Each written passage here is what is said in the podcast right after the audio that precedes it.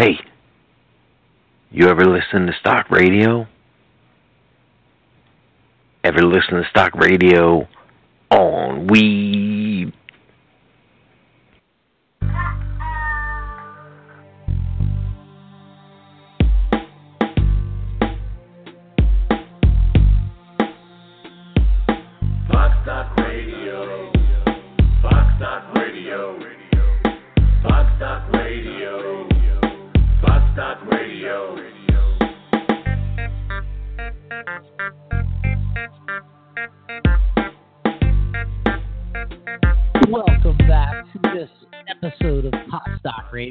I'm your host, Eric Butz. Welcome and my co-host, Stace. What's up, everyone? Good to be back. Glad to have you here, Stace. We had a little bit of fallout with some co-hosts at the uh, end of the night. So glad to see just me and my beautiful co-host, the hottest woman who's ever been in Pot Stock Radio Studios. Oh, a man after my own heart. yeah. So welcome, Stace. Thanks for being here with me tonight. We've got an awesome show. Two pretty cool guests, both named Nick, uh, doing different things in the cannabis space. First, we've got Nick Brusatore, previous guest on Potstock Radio, cultivation and growing expert. No, I I really don't think I've talked to anyone who knows more about actual growth of not just cannabis, but any vegetation more than Nick Brusatore. Okay. So well, he really is like an expert, and his understanding of vertical growing, which is what we're going to talk a lot about.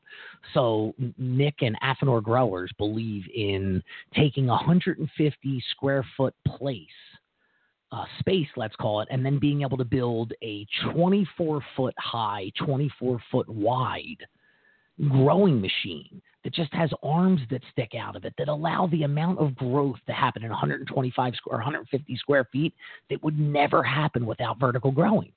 So I do get what he's trying to do. interesting. Interesting as hell. And I look at it with strawberries and lettuce and basil, and I just go, I- I know they're doing it now for what's legal, but this just makes so much more sense for cannabis than it does basil or lettuce. Which Or as much sense. Well, well, think about it. The cost involved in a vertical grow has got to be pretty damn expensive.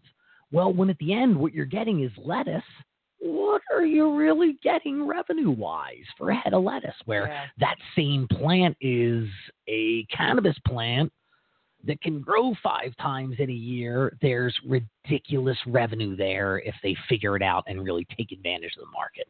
So we've got Nick Brusatore first, and then I, I'm going to do my best not to butcher his name now and when he comes on. And it's Nick Trabraue, and he's the COO and president of Earth Science Tech. Uh, Earth Science Tech. Uh, symbol on the OTC is ETST, and we're going to talk to him about how they're really trying to take over the CBD market, as a lot of companies are, but they've got some pretty cool competitive advantages that I want to understand. Uh, so definitely looking forward to talking to Nick second. So starting out with Nick Brusatore, ending the show with Nick Trabraue. But before we do that, let's remind everybody we are brought to you by MagicalButter.com. And if you haven't tried the Magical Butter 2.0 machine, or if you've tried the regular Magic Butter but haven't realized that there's a better version 2.0 out there, you need to go to magicalbutter.com and check out Magical Butter 2.0 because not only can you take any flour and turn it into oil, turn it into butter, you can also turn it into tincture. You can make Rick Simpson oil out of uh, lettuce if you wanted to. lavender. You can make lavender Rick Simpson oil if you chose to. But really, any flour product you can extract through Magical Butter 2.0. And I've been using it for years before they were even a sponsor of our show. Best appliance I have in my kitchen. It really is. Like, if you make me choose between my stove, my microwave, and my Magical Butter machine, I'm figuring out how I can cook with either the stove and the microwave because the Magical Butter machine's not going anywhere. More cleanly to use. It's easier to use than doing everything the other way. It's simple. Yeah, you Just throw throw everything in one. Hit a button. Yeah. Boom. Done. You hear some noise, some lights go That's what I was gonna say. As, as we know, the only thing you got to remember is it's like a two to four hour process. That you're gonna forget you hit the start button, and then 15 minutes later you're gonna be watching TV, and the machine's gonna start going, and it's gonna scare the shit out of you. Three or four times each time you make it. But uh, guarantee you, if you try it once, you'll never go another way of turning flour into product. And uh, check them out, magicalbutter.com. And don't forget to use the promo code POTSTOCK. That's one word, POTSTOCK, and you will get $30 off your order with magicalbutter.com. I also want to remind everybody who's following us on social media, we've been pretty we, we've set ourselves up on twitter. That's where the show was born was on twitter. So as always you can check us out either at potstock radio on twitter or me at potstock eric. But really trying to move into facebook and want to remind everybody we've got 3,500 people in our group, Potstock Radio, but we're really trying to build the page, Potstock Radio NJ. So if you can go on Facebook, like us on Potstock Radio NJ, join the group Potstock Radio, and we'll just keep you in the loop as to what's going on, not just with the show, but cannabis industry in general. So, Stace, we got our guest coming on in a couple of minutes, and before we do that, we got a couple of minutes to kill. So, uh, by the way, I want to thank Stacy because if you've been following us on Facebook and Twitter, you've been seeing that we're now posting almost daily. We went from Twitter, we post when something's important. Facebook, we barely ever posted, to now we're putting out daily posts on Facebook and Twitter. And I got to thank Stacy because Stacy is really a lot of the uh, creative side behind our posts going out. Uh, you're doing the work. I'm just posting it. Well, yeah, but still, you're you're finding the gifts. You know, you're you're you're Yeah. putting the content out there. so all I can say is the reason that there wasn't daily posting was because I didn't have a Stace. And having you on the Potstock Radio team has been a huge help, and I want to thank you greatly for what you've been doing with building our social media. We've got, you know, our, our show. We get a ton of listens Right. we get 12 to 15,000 listens a month. But our social media, because we haven't had the time to keep it active, has suffered, and you've been helping it. So I want to Oh. thank you there. Continual time and effort is what it takes with social media. Yep. Yep. And just realizing you're planting seeds, and some of them are going to grow and some of them aren't. But I've been following you and, and looking at all your posts and love what you've been doing with what I say. So thank you. Awesome. Cool. I hope everybody else is liking it. Me too. well, we keep reaching more and more people. So Correct. that's the most important thing is little by little we reach more and more people. Let them know, hey, if you want to learn about money in cannabis, this is the show to learn from. There you go. All right, so we've got Nick Brusatore coming on in a couple of minutes. Uh, one, before we get them uh, both guests on, let's remind everybody Potstock Radio is for informational purposes only. Nothing said on our broadcast is a recommendation to buy or sell any security. We don't recommend the use of any substance that's illegal in the state you live in. We just want to help you with due diligence give you some information that you can make better decisions with. But remember, at the end of the day, that's all we are is information. You hit buy or sell. Nobody else does. You hit buy or sell. We're just a part of your due diligence. So don't be a douche. Do your homework and just listen to us for a little bit of help. All right. So I got to remind Nick Brusatore because we are at 808. I sent him a little email just reminding him to call in. So while we're waiting for Nick to call in, I actually saw something today when Hmm. I was looking around the internet that I thought was really interesting and couldn't believe that it hasn't been around yet so far was that there is now a degree that you can get it for marijuana Okay. in okay. a small college. Um, But is it like a bachelor's degree? I don't know what type of degree it is. It doesn't say. It's just that there, there is a degree program for it, and it, Because it's at a Midwestern college Okay. in Lansing, Michigan. Good state for it to be in. Uh, pause that. Sorry, That's all right. get out of that. So interesting. Yeah, I mean, I knew it was going to happen. I know there's classes that you can take for botany. You well, know, there's there's been a company called Oaksterdam out there, and Oaksterdam is the teachers of how to be in the cannabis space. right, but they're just a company kind of that's made up as a school. It's not Yes. a real college. No, there, like you can't go to Oaksterdam and go, "Hey, I want to major in mathematics." It's like they only teach cannabis. So hey, this is Now that might be a benefit for that Oaksterdam in the future because they specifically just teach that. You know that it might actually work out that that's better than a college degree. Who knows with this industry? But Yeah. it's uh it's coming into colleges, so we'll see. Yeah. Yeah. You can't say there's no use for it if colleges are teaching you. Colleges don't teach you how to grow anything else except everything and now cannabis. And Oaksterdam, from what I've heard, if you get a degree from Oaksterdam, it's easier for you to get a job in the in the cannabis industry. Right. Like if you go to if you have a degree from Oaksterdam and you go out to Colorado, you're probably going to get a job. Yeah. So there is definitely some benefit to it. And, oh, and for sure. they had one in That's Atlantic City. They had one in Atlantic City, and they wanted me to do a live radio show from Oaksterdam. And at the time, we were talking to a company, the Vapor Group, and I already had an interview set up with the CEO of the company. So I didn't take advantage of a live show from Oaksterdam, which I really regret. I would have loved to have done that. Huh? Reach out. I have, believe me, they haven't come back to Atlantic City is the problem. They have said, "Hey, we were out in I think Oakland or something like that." I'm like, "No, I'm on the East Coast. You ever come back here? I'm in." So I love that there's. Think about it this way: when it really is an industry, is when there's schooling and training to get into the industry. Correct. So, besides the government changing the f- federal scheduling, colleges getting on board is pretty important. It's a start. It is a huge start. Small community college in the Midwest, but it's a start. Do you know the name of the college by any chance? Did you find that, or did you? I was just trying. Yeah, and it that's kept why I kept hearing stuff in the background because I was trying to look the name of the college up, but it was. I know it was in Lansing, Michigan. I, I couldn't. I don't know. Oh, good. Google it. You all have computers. Yeah, right. Don't ask us. Google it. Uh, bear with me. I'm just gonna ping Nick Brusatore again.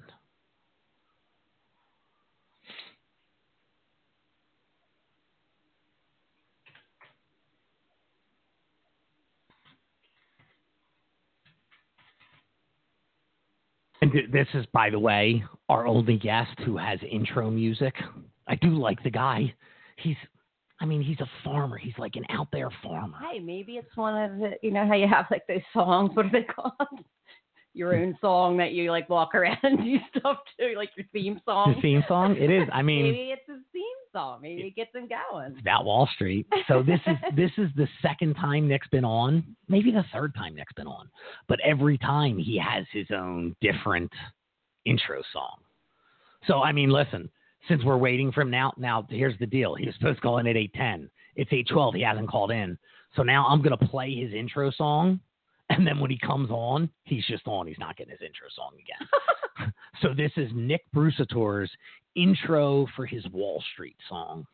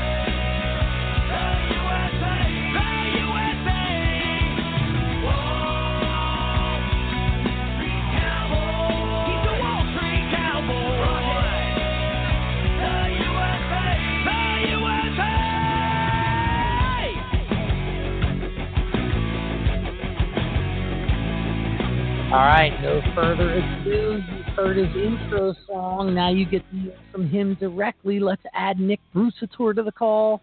How are you tonight, Nick? Hey, how you guys doing? I'm well, thank Very you. Very good. How about you? Hey, Nick, how are you? I'm well, thank you. I'm I'm good. Good. I'm Sorry uh, for the excited miscommunication. about. Uh, oh, that's okay. That's my. Uh, I probably wasn't listening. I have too many things going on. You got a lot of uh, lot of uh, things going on at one time, so don't blame you for uh, not knowing that you were calling us. We weren't calling you. Glad it all worked out. By the way, thank you for sending me an intro song because it let me play your intro song while I went and called you on the cell phone to go, "Hey Nick, come on and call in." So worked out perfect. Oh yeah, well that's uh, that was uh, you know a, long time ago. I, I uh, did a lot of uh, work with uh, a lot of different people, and uh, you know you, you come up with these these funny lyrics and stuff. And I met these this you know with some of the guys in that band, Joe Wolf, Frank Baker, Dave Hope, and Dean Kruger. I mean, I'm very lucky to be playing with those guys. You can hear the music. Uh, I'm not What are really you a music playing? guy, and uh, I'm the What singer playing? actually. There. Uh, All right. yeah, I play I play p- I play piano and uh, I write with these guys, and they're a pretty phenomenal group of professionals to, you know, be on stage with. Let alone, you know, when we're in the room, we have a very strong governance and diligence uh, with the production and things, the way we work together. But just a great bunch of guys. I recommend them for, you know, for us to go play some of these big marijuana conferences. We would definitely have fun. Good idea. There is no like band that plays at them, so why not have it be someone who's going to speak and then also hold a guitar and or play the piano and sing too? So Oh yeah, no, no, it's all for fun. We're we're having a great time. We're also my the guys are very strongly, you know, we're all very focused on the vertical farming thing. You know, they're they're philanthropic type people that believe in uh, water conservation and clean food and proper production methods that aren't disruptive or disrupt or destructive to our environment. So we're uh, you know we're that band, and I'm hoping that everywhere I build a facility, we're going to throw a big rock concert and have big bands, and our band will play, and we'll probably back up bands, and maybe one day we become the main event. But for now, we're pretty happy with just being able to stand on stage with some of these bigger, um, bigger players, uh, and and tout the vertical farming and and show everybody, you know, look what we got, and we want to put on a show and entertain you and and bring forth some power of some bigger celebrity power and some stuff as we build these facilities and I, you know, I kind of have a really cool format that I want to do for launching them, um, starting with Abbotsford here, uh, which we're just waiting for uh, the poly order confirmation, and um, we should have this facility uh, buttoned up pretty quick. Um, the uh, I know you guys want to talk about marijuana though, because this is Pot Stock Radio, and uh, Yeah. I, uh, you know, we have a lot of uh, Affinor shareholders and uh, a lot of uh, marijuana players, um, you know, that uh, I highly respect. Uh, despite some of my comments, they seem snide and and uh, a little bit sort of destructive, but not really. What I'm just trying to do is, I just want people to understand one thing. When you look at this market from an agricultural perspective and the water consumption and the yes, the medical benefits, but yet the medical disbenefits from smoking pot. Um, as I've matured in my career, I've, I, I uh, always believe that people should be allowed to use it. But let's face it, there's no real disclosure 100% yet. We all know there's medical benefits. Nobody would ever argue that. I don't think in today's day and age, uh, nor would I. Just I've seen them with my own, yeah, you know, with my own two eyes. And uh, I'm, but I, what I'm most excited about is I'm excited about the the involvement of the industry now, and the industry is going to evolve as the market opens up when it becomes legal. Different governing laws uh, will prevail. Uh, they will uh, they will um, start to uh, interact with other laws around the world. As as I've always said, the tobacco industry that you know I'm associated with. Uh, we will be producing the marijuana, the germplasm, near the equator because it's a natural 12 on, 12 off light cycle. Um, the air flow is the correct amount. Uh, we we can grow them right outside in the towers, um, automated in six to eight weeks, eight, eight weeks, eight week cycles that will that will produce well, just massive poundage. I'm figuring around twenty dollars a pound is going to be what the import rate is in hundred pound bales federally. This is all based on federal. I'm talking. All right. Uh, there's germplasm work to do. Um, you know, sorry, go ahead. Yeah, you're getting ahead of yourself because people are listening, going, "Wait, I don't really even know what I'm listening to yet." So let's let's start people with like some basics. So first, I want to remind everyone who's listening, listening to Nick Brusatore. He's the VP of Corporate Development for Affinor Growers and also the, vi- designer of vertical designs. So, uh, uh, by the way, on exchanges on the OTC, Affinor Growers is RSSFF. On the Canadian exchange, they're AFI. And first person I'm acknowledging the Frankfurt exchange, they're 1AF. And uh, what Affinor Growers is really into is vertical growing. So, taking for instance, a hun- like the, the example I saw was pretty impressive 150 square feet, and you build a 24 foot round by 24 foot high vertical growing system. Just give people an example of now that they have those dimensions 24 by 24, explain to people what that could do with first strawberries and then cannabis. Sure. Um, you know, it's just like myself to get ahead of myself, isn't it? Okay. Um, anyways, Me too. I will uh, start with the strawberries. Okay, so you're correct on the towers. They're they're 20 foot, 21 feet tall, roughly. There's Okay. 10 levels. They house 640 plants in total, 64 plants per level. Uh, they rotate very slowly, or whatever speed we want, for either production of cropping or trimming or just planting or removing or whatever. The rotational speed is adjustable on a servo drive, frequency drive. Um, so we have this, and we, we also have it so that it's a, for mechanical pollination. Uh, as they rotate very slowly, we're able to sweep and move the pollen at every level to mechanically pollinate strawberries. As you know, the bees are having an issue, uh, and then of course we have you know these these these things these machines as they they feed into the plants, they go down the arms, which are a one degree taper, into the center drain, which drains straight down into the ground, underground into the pipes, and bleeds into a tank where we recapture all the water. So though we have lots of water here in British Columbia and we have it in lots of parts in North America, um, we kind of designed it for areas uh, where there is no water or there's a real issue with water and you can't let it evaporate. So you got to contain it. Correct. Um, so uh, and then then we have um, you know so we got the mechanical pollination. Uh, and now you've got, you know, let's say a, a, a place like California. It grows outdoors, spinaches, and it grows uh, in, well, that's mostly Yuma and Arizona, but right outdoors where they grow all year long. These towers could be on slabs of cement right outdoors on cement uh, pads that you could have 10 times per square foot for an outdoor field that's currently producing all year down in California, except you don't have the fumigation costs per acre, three to 10,000 per acre per year. You don't have the uh, the issues with the bugs the same because you're not in the ground. You you capture all of the water that you use, you recycle it, and if it does happen to rain, it rains on the plants, which again recaptures the water because it bleeds the water back through the thing underground down into the tanks. So they're right outdoors. They rotate, so everybody gets the sunshine. They rotate it for mechanical pollination if need be, um, if bees are an issue uh, and uh, the rotating for automation, for picking, for nobody's on their hands and knees anymore picking.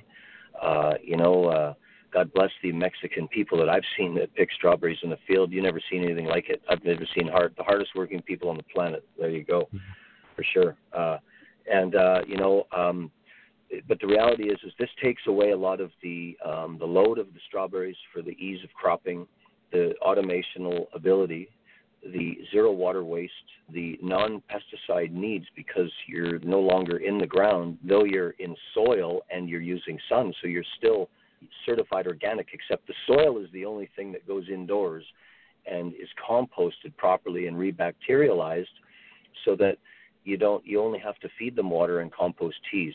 And that's how we grow and you might have seen on Twitter um, the picture that I grew I, I posted on Twitter. That is 100%. That would be certifiable organic, though it's not. It would be able because it was grown in soil, it was grown in sunshine. It's never been sprayed with anything. And when you grow organically like this, whether it be strawberries or anything, you have less bugs. The reason being is is the bugs they go after all of those fertilizers and all of that usage of petroleum products and all of the stuff you pump these poor plants full of. That is that gives off the secretants of the, of the smells and the things for the bugs to want to eat. We never had a problem with any bugs here right outside in British Columbia growing those plants outdoors, and uh, and um, it was uh, a very successful trial. The yield will be very very high. Um, quality will be good, but so th- this this this 10 times per square foot, this growing right outdoors is wonderful. This growing right indoors is achievable in greenhouses. Again, the automation and the, the ease of, of, of, of changing crops, the, the speed in which you can package and get products into the cooler and get the, the uh, core temperatures down for, for, for longer shelf lives. Um, uh, you know, for uh, there's just so many different advantages that, that come into play with what we're doing, um, you know, with food production. The cannabis And- side of things. And, sorry, Yeah, go ahead. My, my question, my question was on the food production side because don't get me wrong, your technology looks incredible, but it looks incredibly expensive as well. So I'm going, I get why cannabis plants being able to produce that much more, you know, that many more times throughout the year is beneficial. How does that work out for lettuce?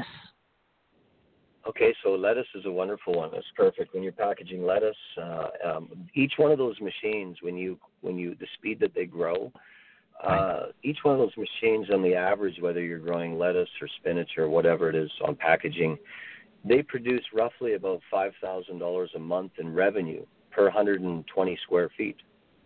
Okay. And at a 30 at a 35% net, you're doing well. And that's with just food. And that's why I am sort of the antichrist of the weed markets because I just don't see what all the fuss is about growing this silly plant flower. I'm sorry. I know a lot of people are angry at me for being this way. I actually love but that. I can, to be honest, I, I'm so sorry, and I don't mean to be rude. I don't want to go or, or hurt Not. feelings. Listen, I'm looking forward to taking some of these amazing people from the Marijuana Growers uh, Association or whatever.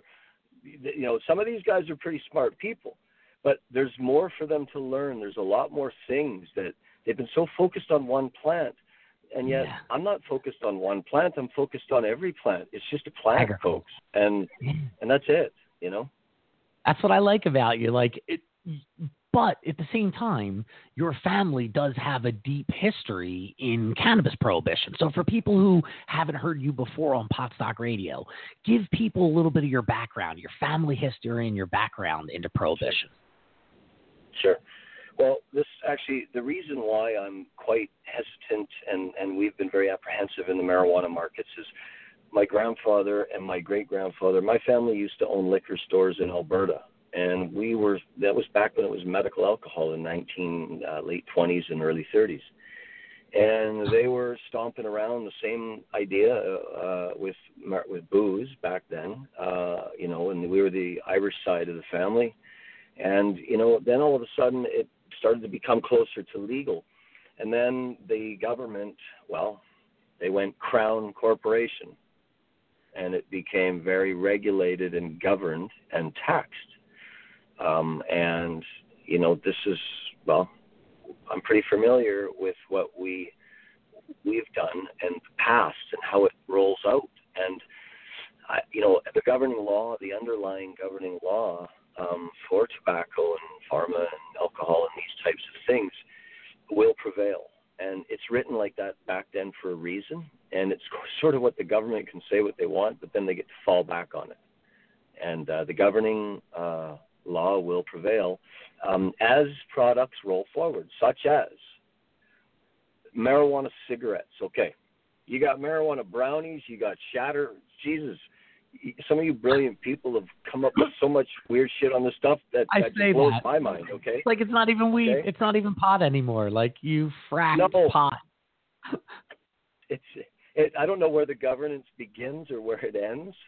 so my big thing is the cigarettes because that is one area where I know for my country and perhaps yours, Brian, in the United States, I'm able to bring some strong governance and some proper deal making federally that will allow for a country, a very proud country that we're dealing with right now, uh, that I'm looking forward to working with very closely for the food production, um, and and and I'm hoping that we will be allowed to produce the federal blueprinted germplasm for Canada cigarettes, federal legal, only when it's legal. Um, and it will be germplasm. It will be the same cigarette forever. You can depend on it, whether you like it or you don't like it, or you hate it or you love it. It doesn't matter. It's going to be the same every time, and that's the blueprinting and the, this, the way the tobacco industry is. When you have a cigarette, if that tobacco it changes and the flavors different, that's it. You can't just all of a sudden stuff that cigarette full of something different. There's a series of tests. There's some serious um, issues that come along with that for safety and for for FDA and all kinds of things that that are going to So- take place here. But go ahead. And, and real quick, are you talking about? Because we talked about this last time you were on the show. We talked about Bill C seventy one. Is that what you're talking Yeah. about when you're saying that Yeah. the tobacco there's- industry? Uh, okay, go ahead.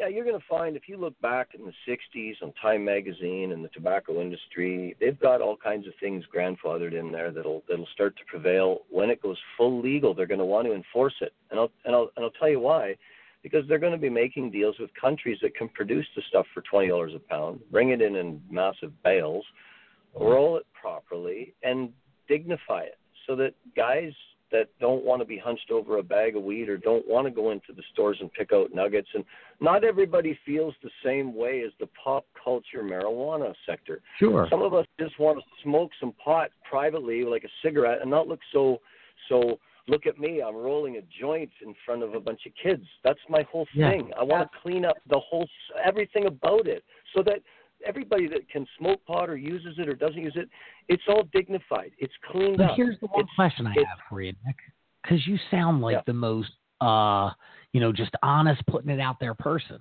But you're saying this after you said what I kind of agree with that the smoking of it is the problem.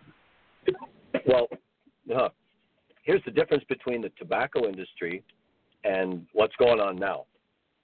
I promise you, the tobacco industry will not sell a medical cigarette to smoke, okay? And Okay. I'm telling you right now, anybody who is selling a medical cigarette to smoke is opening yourself up for uh, lung deprivation and lung destruction lawsuits Right. because I don't care what you smoke, you are damaging the lung hairs in your lungs, period. And all it's going to take is one person. I developed emphysema, and I've never smoked cigarettes in my life, but I bought all this weed for the last two years from somebody else, and and bingo, there you go. Let that ask litigation begin. where are those people? Like, wouldn't they already be out there going, "Hey, I have emphysema and I never smoked cigarettes"? Like, I because They might I agree out- with what you're saying, but then it makes me wonder, Okay, like, wait, peop- okay, go ahead. people that smoke cigarettes and weed their whole lives. How do you how do you give prejudice over either or? So I don't, but my understanding But is But people that have emphysema, Yeah, I was my, going to say, my that point is, yeah, you any cigarette company that's going to sell cigarettes will be selling them under full disclosure that they are going to kill you, they're going to rot your teeth, they're going to cause lung cancer, they're going to ruin your life if you buy these things. yes, But I'll tell you what, you're not going to be a criminal using them. You're not going to have to hide around the corner. You're not going to have to. You don't have to hunch over a table to smoke one. You just pull it out of your pocket and smoke it. But you know the rules now. You've been informed of the health rules. Um, buying weed right now from anywhere uh, that isn't tissue uh, analyzed or, or you know have the reports done on it for what's in it. Um, you know, I, I, re- you know that's dangerous. Uh, considering some people think, well, I don't spray anything in it, but they didn't test their soil, and the plant's full of cadmium. You know, and this this will make your bones go to crystal if you smoke that.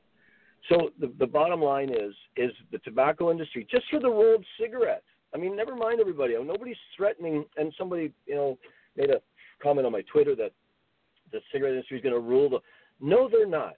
They are absolutely not.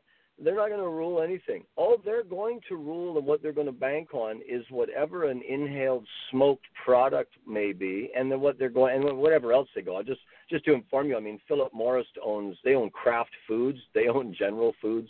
The cigarette industry is in your household, whether you like it or not. How's that Yeah. sound? So, the, so the reality is, is they're diversifying. Okay, they understand that the cigarettes kill people, but they are diversifying. They are trying to bring a federally regulated product that you can count on when kids get somebody to bootleg them a pack of marijuana cigarettes. It's not laced with anything. It's guaranteed solid. They don't have to go. Uh, it's it's it's it's organic. We're planning on bringing in an organic. I want a certified organic marijuana cigarette for this country. Um, I look forward to working with my colleagues that are in the tobacco industry currently that are working very hard right now in order to achieve certain things. And uh, you know, I'm in discussions and negotiations with um, governments and things in the equator in order to achieve success on so many different levels down there for those people. Uh, but you're up against um, an army of you don't need they don't they have the sundial. You can't beat radiation, and you know you can't beat the sun radiation in soil. You don't get any cell elongation. So as long as your soil's beautiful, germplasm is germplasm, radiation is sun radiation. So it's not going to be dirt outdoor dirt weed. It's not going to be anything. It will be some of the finest, most beautiful weed anybody's ever seen. And that's Right. that's what I'm looking forward to bring. And and the byproduct of the cigarette industry, folks, especially using the Affinor tech, because I thought about this for many many years. The PLCs that come complete with the Affinor tech for mass production also uh, monitor everything. All sensors can be in there, so we're able to give like like pharmaceutical companies certainty of the guaranteed production of the compounds using germplasm mass produced. We're also the the byproduct of the marijuana cigarette. All that waste extractions for CBD oils and things for very very cheap medicine. Right now, Nick, I is that was- testing it to tell whether it's organic or not? Is that what you're speaking of, or is that? we will go through the actual um, protocol and all of the organic standard protocol in order to get certified organic um, for marijuana where we plan on doing it. We will bring the certified board in to certify that this is certified organic. It's very important, and that gives the people certainty, and it, it guarantees a lot of things. Uh, you know, and and honestly, going certified organic, it's not that it makes it any more work or anything. In fact, you get to reuse your soil. It it actually cleans up a lot of waste and byproducts that are currently being tossed by hotels and things like this that I'm able to use for uh, bacteria and things to create recreate that soil. So there's a lot of things. The byproduct of the cigarette industry is the CBD oils and no more artificial pricing because if I can bring marijuana into Canada uh, in bales at twenty dollars a pound, um, why would the CBD oils cost a whole lot? They're extractions from the the by the waste. So we would we would likely prefer you know we would set up shop to to extract all of the waste products uh, and make sure that the country that we're doing business with federally um, would have access for their people for the cheapest cheapest pennies on the gram CBD products for their people for any cancer needs or anything like that to keep defending against the opioids. The opioid crisis has gotten way out of control here, folks, and uh, that's something that needs to change big time. Definitely. Uh, and this is a big cat marijuana is a is a great way to um, ease and get and remove this opioid crisis and not and let it not grow any further as we try to step on it. I'm but glad to hear you say that. A, a guy who's admitted, like, look, I'm not all pro pot. Like, I think there's all of agriculture needs to be paid attention to, not just marijuana. But then at the same time, you're acknowledging that there is some value there that people really need to pay attention to. So I like that you're willing to look at both sides of the argument. Well, I, I have to look at that side of the argument. I'll tell you why. Because I'm I'm I'm putting my my beautiful young daughter Brittany uh, through school to be a doctor, and uh, you can imagine the debates that we have at the table, Yeah. dinner table, as I walk in and there she is sitting there. We're going to talk marijuana, and she has been a a debater of the actual smoke inhalation, what it does in your blood, what it does to your brain cells under developed children, and stuff like this.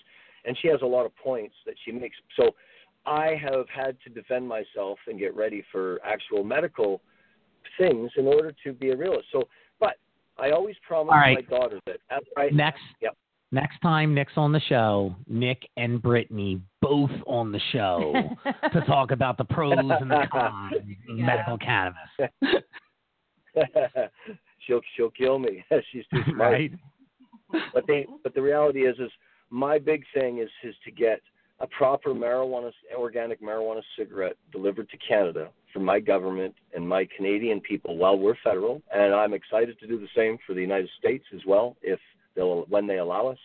But right now um, I'm looking forward to building an amazing tobacco board, inviting um, uh, obviously some of the larger uh, players to join in a federal uh, realm as we build and develop the germplasm uh, for the with the you know in the tobacco uh, industry, and sort of start to tailor it out, um, moving in the direction as we would typically in this in industry, and getting it ready for we have our branding done. You know, we're just getting all of our all of all of the stuff is being done, getting ready, and I'm just excited to deliver it and and and and just kind of for a lot of guys, you know, I'm pretty sure I speak for a lot of people. It'll clean it up, folks. It'll you want to get rid of the black market. Um, well, maybe some of you don't, but uh, the feds do, and they'd like to get the the price of it under the black market, but yet leaving a fortune in taxes. Okay, so not only do you got to be we got to be just under the black market to get rid of them all. So that's probably around I don't know four five hundred bucks a pound. That pretty much wipes out most of them. Okay, and then from there, we they want um, you know that squashed down to you know at a, at a, let's say a thirty five dollar pack of marijuana cigarettes, twelve and a half grams per pack, um, at three and a half dollars a gram. The government's going to want three dollars a gram for their taxes, and and that's fine. And that's really the ratio that it should be at. The the producers. Well, you're, why do I only get a dollar for a head of lettuce? What the hell's going on here? People need lettuce to live. Some people do need marijuana to live, but the majority of us need food to live. Period. Okay, and but Not many that- people that is cannabis. that that that that's getting given away. Um, but you're going to see balances change as the water dries up, folks. The price of food's going to go up, and the price of economics are going to change big time. Interest rates are on the rise a bit. The price of oil is going to creep back up. Economies will will will stiffen up a bit. You know, the war thing. You know, blah blah blah. Whatever happens there, that's just sad. That's just a whole bunch of garbage that I don't think most of us good people want to even talk about anymore. Um, but the reality is, is this marijuana thing. Mark my words. If you're a marijuana investor, you want to be very careful of where you're putting your money right now. The way I see it, the tobacco industry, what we're doing, it's the next iteration of the boom. It's the bottom of the boom. You put your money here, right, and then all of a sudden, I mean, who's not going to sell? Let's just say the next tobacco company comes out at a buck or something, right, and and the stock market. You know, what's going to happen then? Who's not going to sell some of these higher roller stocks to, to, to take a chance on the cigarette industry? Because I did a poll on Twitter. I know that it's only 50 or 60 people, but 54% of them would buy an organic marijuana cigarette from the tobacco industry. So 50% of the market, if I'm the only one right now, that's a good start. Yeah, you just have to go. How long are those tobacco companies going to keep things organic when now people are smoking cigarettes? That you know, tobacco doesn't really have that much wrong with it, except the thousands of chemicals that the cigarette companies Yeah. put in.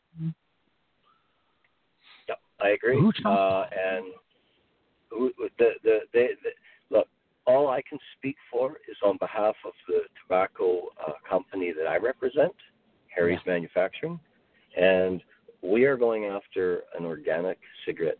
I am an organic grower. I believe in sustainability, green sustainability for the health. You know, I agreed to do this in order because I wanted to, because I'm tired of watching the, what's going on for starters.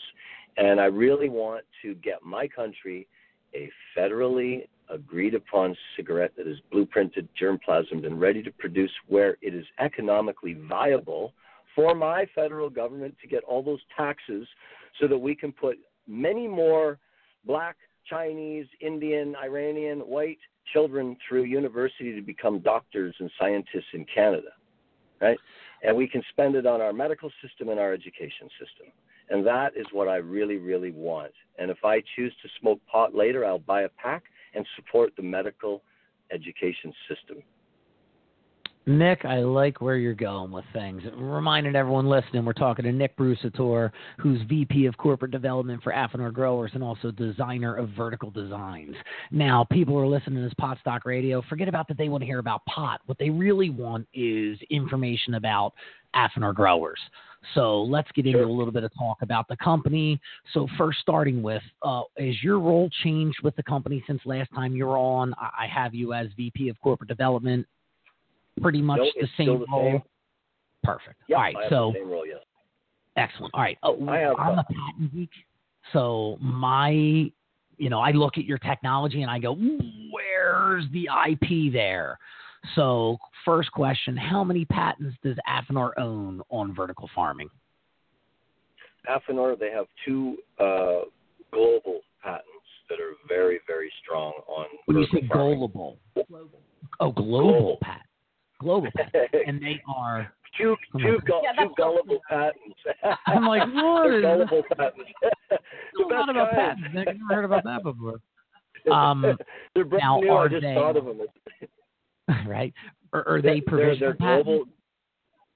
No, they are patent issued patents. They're issued. right. They are global, and they are definitely enforceable and will be enforced if need be. Can you Uh, can you they give the towers that without sorry.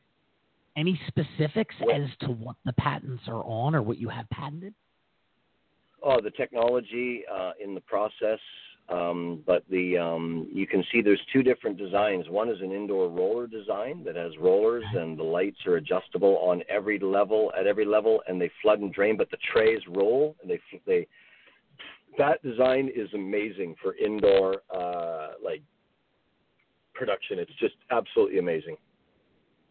And the other design is the tower, the stainless steel towers that um, the arms just click on and click off, and uh, they're all automated. They rotate very slowly for the sun, and uh, you know uh, the the whole uh, um, mechanical design of it all with the mechanical pollination and the way everything is uh, that was filed is uh, they actually we got a, a very strong um, the PTC or the PCT patent review from the, last tower. They uh, it was very novel, very simple, but yet very novel. They uh, when they granted it, they I actually got congratulated for that one. Awesome. You know how many claims were approved in the patents? All of them. Okay. Uh, there was quite a few. Yeah, all of them were. Uh, all of them were. Um, on the patent side, I would suggest Jarrett. Um, he would be able to pull the patent and actually answer that for any specifics that you might want because you know, hey, it's. Uh, I think you can pull them openly now. Uh, the claims that are all approved on the from online because they're they're approved now. So. If they're approved, yeah. Then yeah, that's a very good one. And we've been adding to it with attachments and changing and and continuing to apply more. So there's That's there's the way a to do it. more Once to you get it uh, approved, file another one right behind it. Keep Oh, yeah, well, my job is to outdo the last one. That's my job is to outdo what you the got to last do. one. Continue them and keep continuing them. So love that. All right, now I can't help. no, go Go ahead. ahead. No, you go ahead. Oh, I just anyway, I my brain automatically, uh, you know, there's a problem to solve. I just it's just the way we go. That's just the way she's going to work. I start going at it, and um, you know, when it's mechanical design or you know agriculture design, um, you know, we're we're at it. Uh, Affinor's got uh, some some pretty awesome stuff that they're doing um, with. Uh, with you know they're working together with a few groups that I know that are they're in negotiations uh, and I think that when people, you know, when there's sort of a, oh, let me see how I can say this without getting myself into trouble. there's Take a great time. thing it going on here. There's a there's a there's a good thing going on here for the technology for Affinor. Affinor. Don't forget, folks. Affinor owns the patents. The whole world's got to buy that equipment from Affinor. The price of the equipment is way down now, like Okay. like almost in half. So they're stainless steel. They last forever, uh, and the price for the equipment is cut almost in half now. And uh, it's pretty phenomenal. And what we're doing is we're just getting this facility built and finished in Abbotsford here. And then trust me, after people, the world sees this with full of strawberries, like, oh my God, I, I'm pretty sure they're when you going to. say when you say Abbotsford, because I'm not from Canada, I have three locations that I wanted to ask you about: uh, the Quebec property, the Montreal property, and the Vancouver property. Which one are we talking about there? the Abbotsford is is Vancouver. The Vancouver, you know, half an hour way back when looked at the rooftop thing, turned into a, you know, just not a great thing. The city didn't want to give the lease or whatever. It turned, it just kind of went sour, sideways, whatever. Um, the Quebec property, I decided to pull the offices back to Vancouver here where I was, so that I could um, um, have a little more uh, control over the the property. Um, and uh, make sure that I have everything, you know, um, uh, in play uh, more under my viewership here. And, And when uh, you you know, say- and, and then all Yeah, Yeah. when you say have a little more, you know, being on top of it, is that because in Vancouver, that's the farm that you bought when you sold your giant BC house to buy a farm to No. help out? Okay. No, no, they had already uh, decided to sell that property in Quebec. We were thinking of just doing something else, uh, renting a greenhouse somewhere, doing whatever. And then I decided, you know what? Um, I want to I, I want to do this for the shareholders and get a showcase built, and I'll buy the property. Uh, the property values went way up, um, you know, and um, and so I thought, well, this is a perfect opportunity so that Affinor doesn't have to dilute. I can get this done, a showcase done for them under VDL uh, to sort of give back to the company to show them, here you go. Nobody believes in this technology more than me, and I'm going to use it. I'm going to pay for it, and I'm going to. It's, uh, there's bigger deals that are underlying here that we're working on, and I can tell the Affinor shareholders that that technology is the future. It is the future of agriculture, and in some in a lot of agriculture products. Um, and I'm working on the next stuff that I'm sure the world's going to like because I'm excited about making change because I think we can. And uh, I want to be, you know, one of those guys that helps do what we need to do and addressing all the issues that we have, whether it's growing weed or strawberries or whatever, it really doesn't matter. Hey Nick, I know we talked a lot about the positive effects of growing vertically, like which of course we would, that being your product, but is there any negative effects that you've come across or the, you know, biggest issue that you've faced with changing the growing? Um, in the last 20 years of designing, yeah, about 12 million dollars worth. but you know, I think I got that figured out now. Good answer. I got that. I got that figured out now. So yes, there was many issues. There was so many issues, and there, there. I look at a lot of people right now, and they got a lot of issues, and I know why. But it's not my job to tell everybody what they're doing wrong. I spent millions learning what not to do, and uh, we're just not going to do that anymore. We're just going to do what we know is going to work, and we've designed just what's going to work. That's it. So knowing that you figured it out then and have it like design of what will work, have you made these for anyone else? Are you leasing the technology or licensing the technology to anyone? Where will the revenues come from in the near future from your technology? Affinor is about to get a very large order from us here, obviously, for the 32 towers here. So they're getting that. There's just a couple of things that are taking place right now that are pretty exciting for Affinor and for a lot of people that are, you know, there's a lot of things that are going on here that um, I think you guys are going to like. I can't say too much beyond that, but Uh, Understood. I've worked real hard to I've worked real hard to redeem myself as far as a um, a market guy to some of the people that would disagree with my my attitude sometimes. Um, but I can tell you that I've done all the right things. I've worked real hard in order to achieve the um, the trust of the inner people that we're working with and that we're dealing with. Uh, I will gain the trust of the markets again here very soon. I can assure you. And what you see is what you get with me. I'm not trying to hype out stock. I'm not trying to hype out anything. I'm just trying to get the job done. I'll be real honest with you so that I can even get off this ride.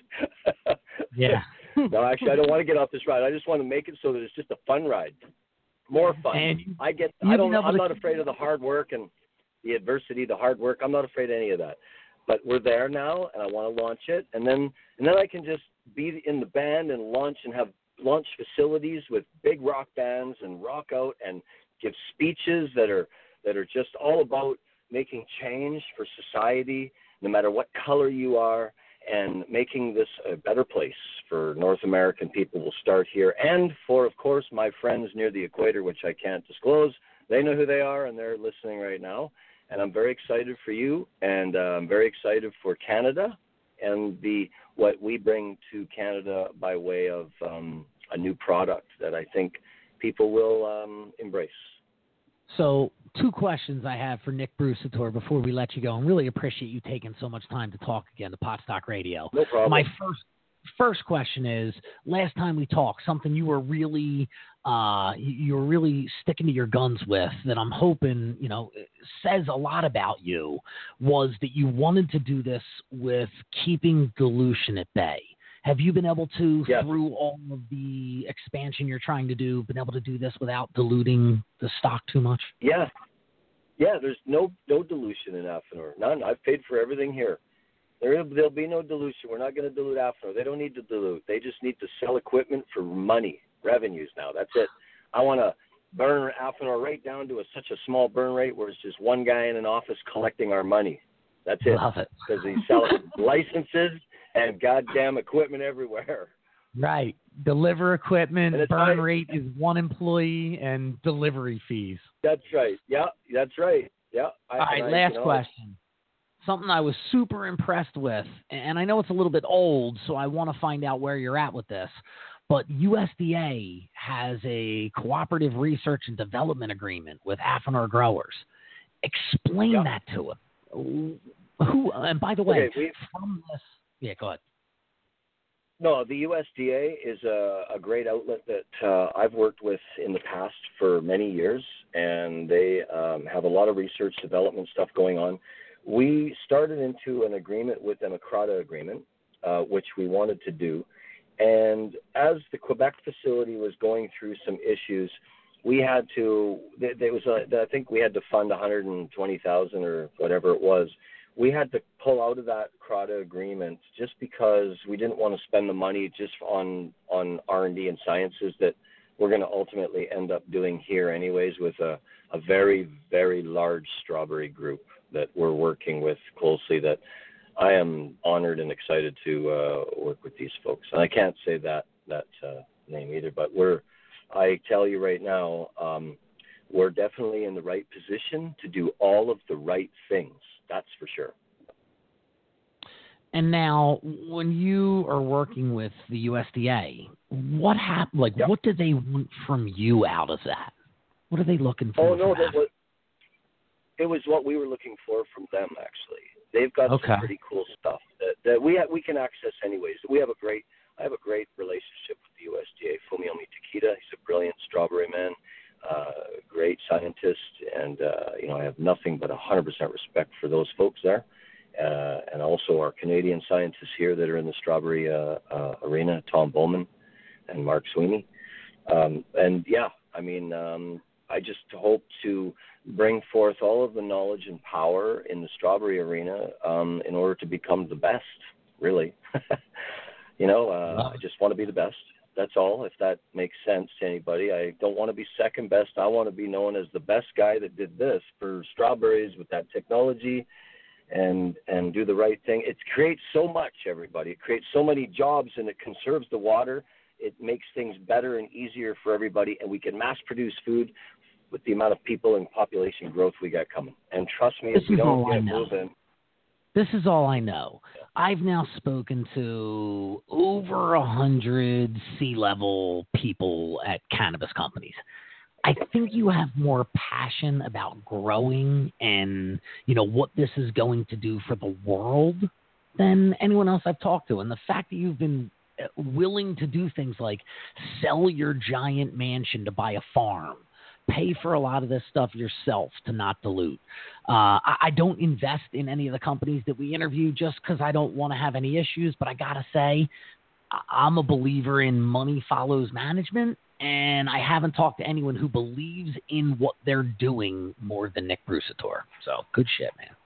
Well, well, thank you very much. I appreciate that. Those are kind words. And I promise the Affinor shareholders I'm not going anywhere. I'm working real hard, and so is that board. And they have it's an honest board. Uh, we have work to do, but but we're getting it done. I'll get it done, and that's what I know. I'll put Nick I've got, it, I've got it all figured out. Check him out. Uh, you can find him on Twitter. He is N Brusatore, B R U S A T O R E. Or also check out the company's website. It's affinorgrowers.com. Talking to Nick Brusatore, VP of Corporate Development. Really appreciate your time, Nick, and definitely look forward to the next time you are back on Potstock Radio. Right on. Thank you. And thank you for playing my song. That was Uh, fantastic. Our band, no, you're also you're now Thank you You're much. now the guys. most passionate guy I've talked to, the only guy who's ever had a theme song, and also, from what I remember the first time, the only guy who thought we were on at 8 a.m. instead of 8 p.m. Oh, But that he, was, he was up at Oh, 5 oh, you're never gonna let that go. You're never gonna let that Because go. I loved it. I was like, what a All stud. right. He was up at 5 a.m. his time to be on our show, which is tonight. Oh, that's great. Uh, Yeah. Nick Brusatore, have a good Right night, on. man. Thank you. Thank you, guys. Bye. All right, no problem. Again, that was Nick Brusatore, VP of Corporate Development for Affinor Growers. Check him out on the OTC. They're RSSFF on the Canadian Exchange. They're AFI, and then I don't even know where to find it, but the Frankfurt Exchange. I've Exchange. never even heard of it. They're one AF Affinor Growers. All right, so let's go from one Nick to another Nick. We now welcome our next guest, COO and President of Earth Science Tech, symbol ETST, Nick Trabraue. Welcome to Potstock Radio. Hi, Eric. It's a pleasure being on the Uh, radio. good to have you on, man. How'd I do? First time pronouncing the name. Scale one to ten. you did better than others. Uh, My last All right, there you go. A for effort. right? You can at least me. tell. Yeah, my last you tried. So uh, could always be worse, Nick. No one wants to say you did good. No. They say boots. Yeah, everybody does. Every- A beauty. Uh, so I heard, Nick, tab- I heard Tabrain, Tabrave, Tabaru. I've- I I've would have. heard it all now. You could have said it. If I wouldn't have asked you, I would have guessed I've heard it all. I've, I've even I've even spelled I've even seen it spelled very awkward. I'm just like, how? it makes no sense, but So Nick, it is what it is. tell us a little bit about you, your background, and why you were the uh, perfect COO and president for Earth Science Tech. Well, my background is in um, nutraceuticals.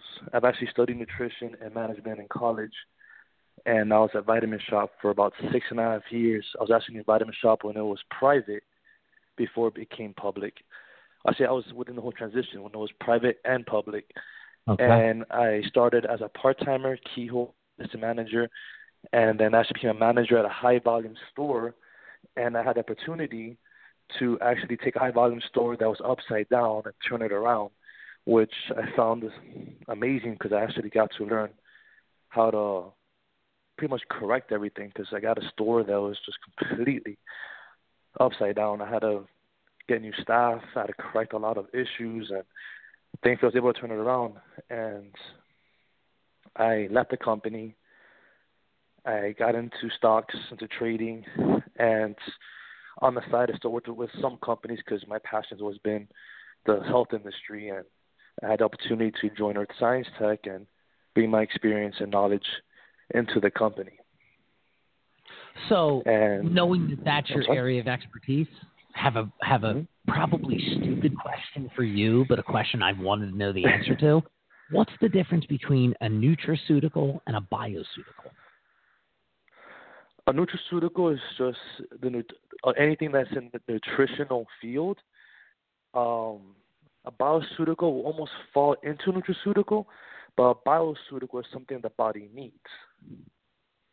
That's the only Okay, so difference. the Nutra is like something extra to give, where the bio is something that it needs to have. Correct. Okay. Okay. I- I like the That's company's. Uh, I don't know if this is your philosophy or your mantra, but what I found was ETST is a biotechnology company focused on delivering unique nutraceutical, bioceutical, and dietary supplements in the area of health, wellness, sports, and alternative medicine. So, where is the is is that broad, or is there a main focus in there? Are you really trying to go after athletes? We're trying to hit almost about everything. Um, we can't do everything at once. You know, it'll, be, it'll just be way too spread thin. But always- I mean, thankfully with the the CBD arena, CBD is so universal. I mean, I have individuals that take it for cancer, epilepsy, chronic pain, depression, stress. Um, I do have some individuals that take it for for athletic enhancements, which I personally take it before workout with my pre-workout, and actually helps tremendously. So CBD is, is just it's universal. So I, I really do feel that it hits all the areas mentioned and you say within, you within our use it. company. Yeah, Correct. you say I use it for- tremendously. Inflammation or okay. For me personally, I take it before going to bed. It helps me sleep better. It helps with um, with my soreness, and I take it also before working out. And I know it's before working out, since CBD is a neural upregulator, meaning that your neurons will fire and respond faster, making your body more efficient. When you combine it with something else, in my in my case, I take it with a pre-workout. It actually amplifies the pre-workout, and my Huh. workout is just more intense. So yeah, using it with something else is. I've heard cannabis and CBD experts say adding THC to your CBD gets you more benefit. Where you're kind of saying, well, there's other things you can add to CBD, like pre-workout. Anything pretty much. It's a it's a neural uh, upregulator. So anything you you combine. Well, when I say CBD, I don't mean just CBD. I mean just all the cannabinoids. There's CBA, CBN, CBG.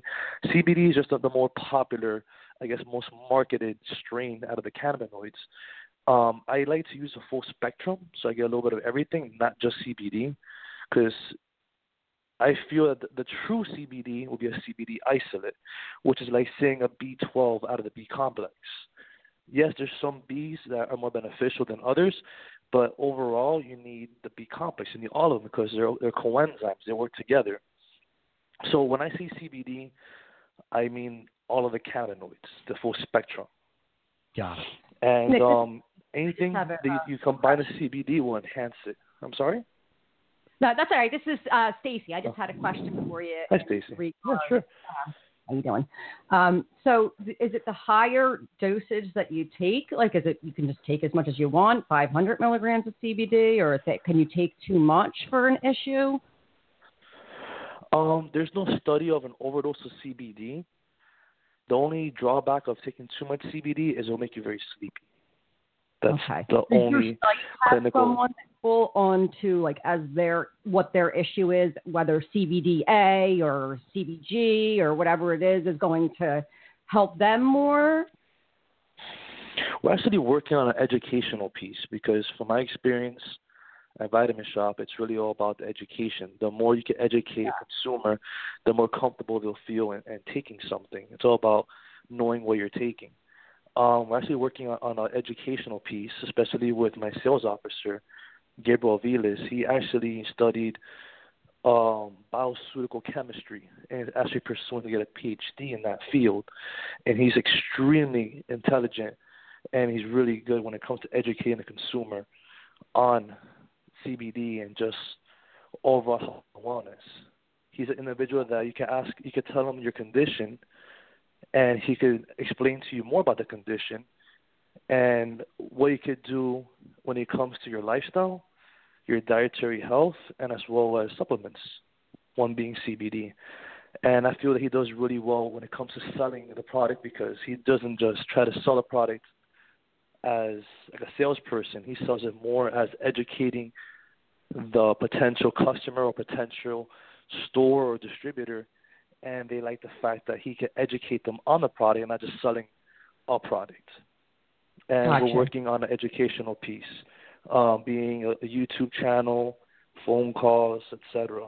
And we're hoping to have something structured very soon. And Nick, what benefits? I saw uh, on the site that you guys have CBD that's filtered through uh, peppermint or orange blossom. What benefits have you found that is added to CBD when it's filtered through something like peppermint? I mean, our current oil is full spectrum, so you're getting all the cannabinoids and you're getting the the terpenes, you're getting the waxes, you're getting the the phytonutrients, micronutrients, you're getting the whole plant. Okay. And um, we have the the, t- the the most common, which is just a raw oil with coconut, which coconut actually enhances the delivery and absorption rate. It also Yeah. gives it a nice consistency because the raw oil is very thick and, and gritty. Sure. And um, what we have we have come out with the peppermint oil, which is another common product. It's the the raw oil. It's filtered, so it, we remove the waxes and the chlorophyll, so it's a better consistency and also mixes better with the essential peppermint oil and coconut. And we recently came out this year, which, from my understanding, we're the only company. We have the orange blossom honey, which orange blossom alone is a great therapeutic ingredient because it helps with the immune system, it helps with allergies, and it also helps with uh, with the flavoring. We try really hard to have natural ingredients.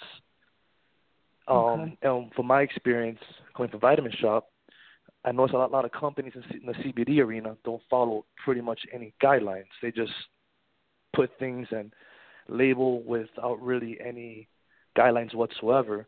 I like to follow what we follow in the supplement industry, the, the SHEA guidelines. Besides not making any claims, I like to be very transparent. I like to show the supplement facts, the other ingredients, and also have a certificate of analysis showing what's in each and every bottle. So when it comes to the strawberry orange blossom, I wanted something that tasted good, but yet stayed at, at the most natural, nothing artificial. So we had um, the filtered CBD, like the peppermint, the coconut oil, natural strawberry flavoring, and the orange blossom honey, which adds more therapeutic value as well as a sweet taste. And it gives it a really nice strawberry taste without adding any sugar or anything artificial. Got it. and I so feel really that's- more more mm-hmm. personal choice, like little extra benefit than scientific testing that says if you filter CBD through peppermint, it adds this to it. Um. Filtering actually removes um, micronutrients or micro amounts. It's it's still beneficial, but when you filter it, it just it it gives it a nicer consistency, and it mixes better with the flavor, so it it it tastes better.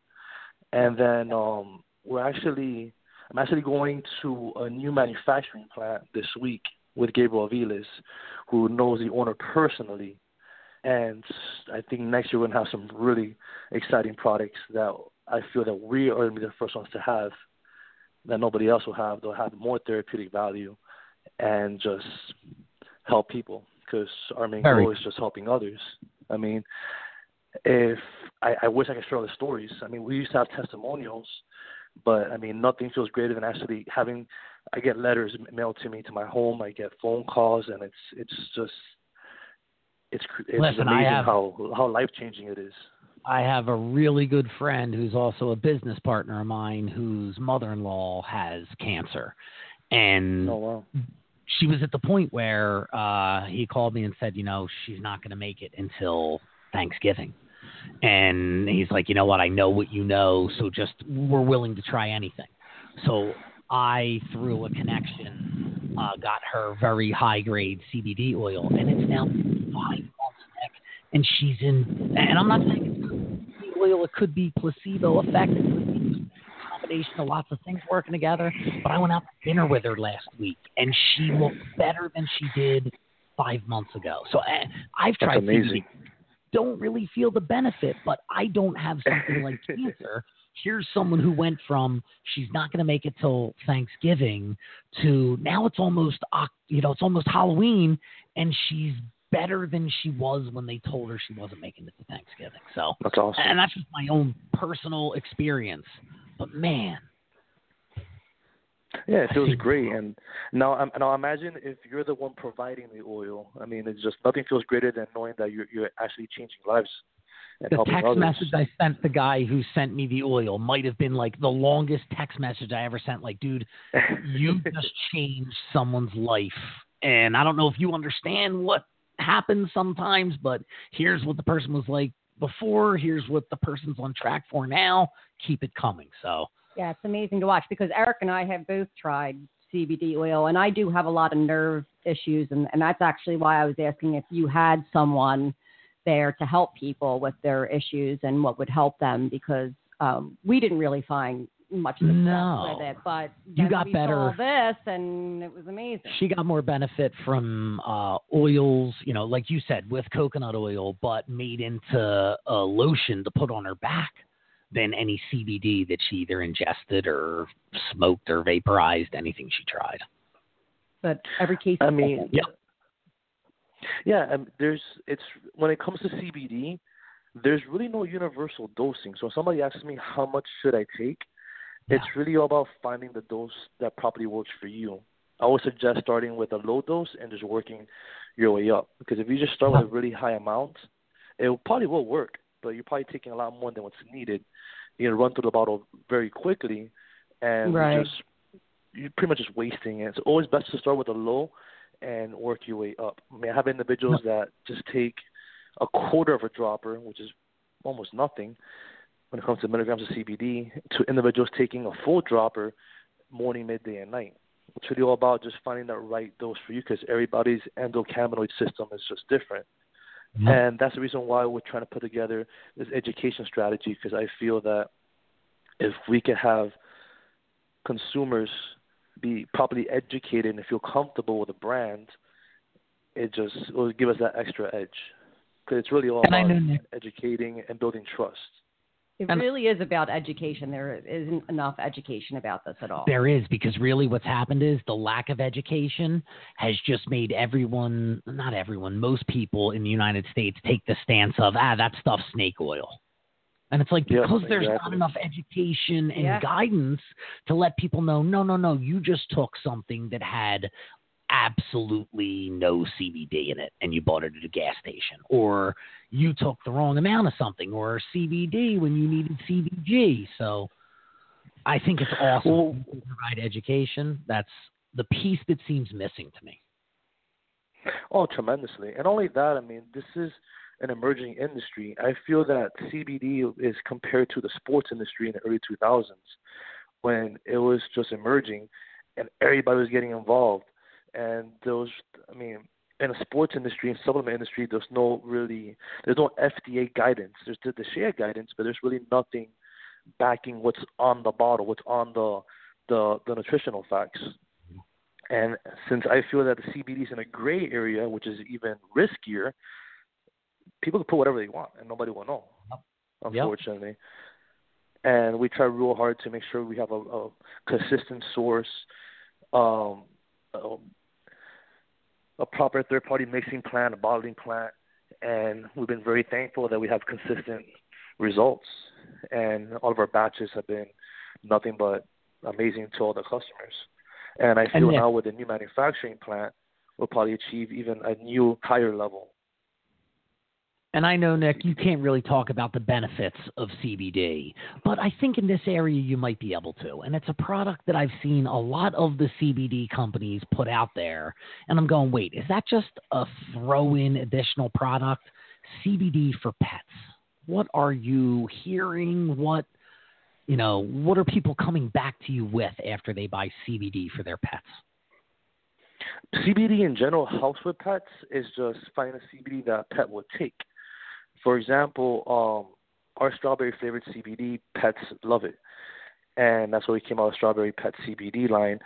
Um, my girlfriend actually, she gives the CBD oil to her German Shepherd, and when I met her, German Shepherd was having issues walking, and and and he was just always down.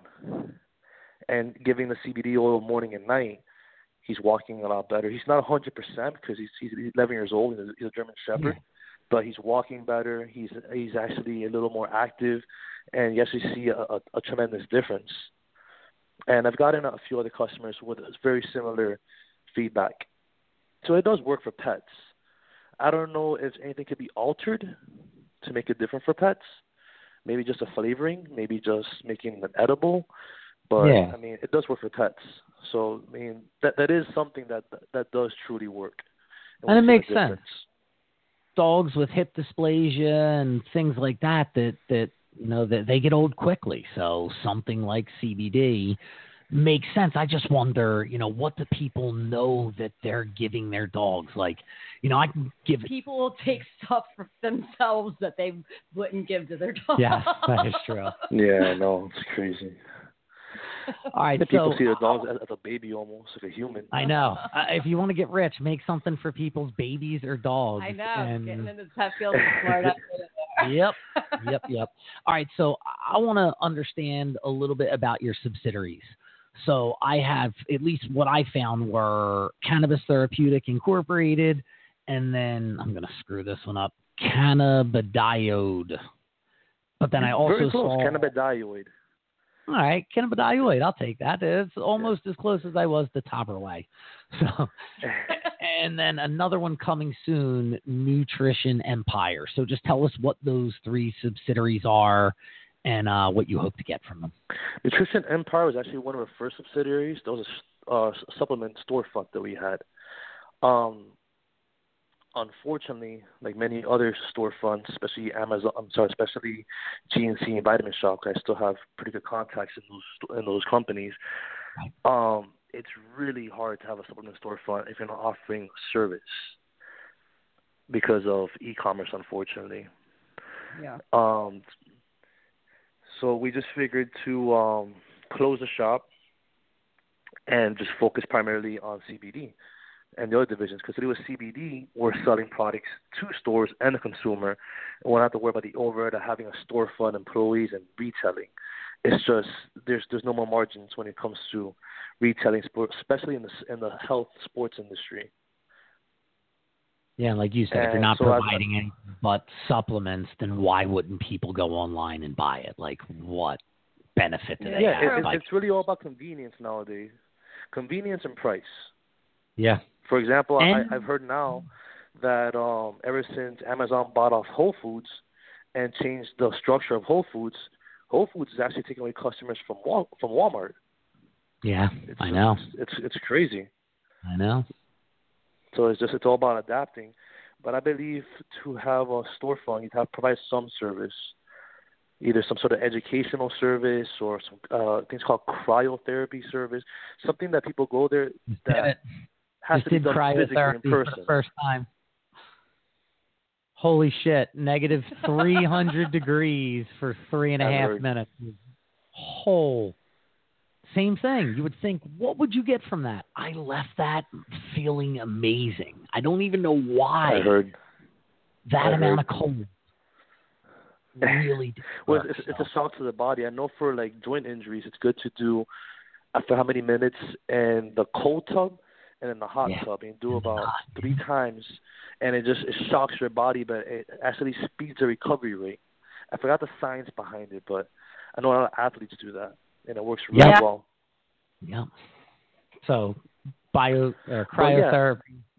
I'm in. Correct. But yeah, All right, so Nutrition now- Empire. Nutrition Empire was a storefront, which now is just a dormant subsidiary, in case we want to use it for something else.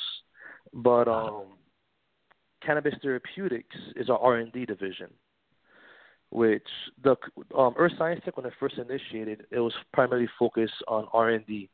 We started we started with um, Central Oklahoma University with Dr. Wei Chen, and with with that university we did studies on um, breast cancer and immune cells with our CBD.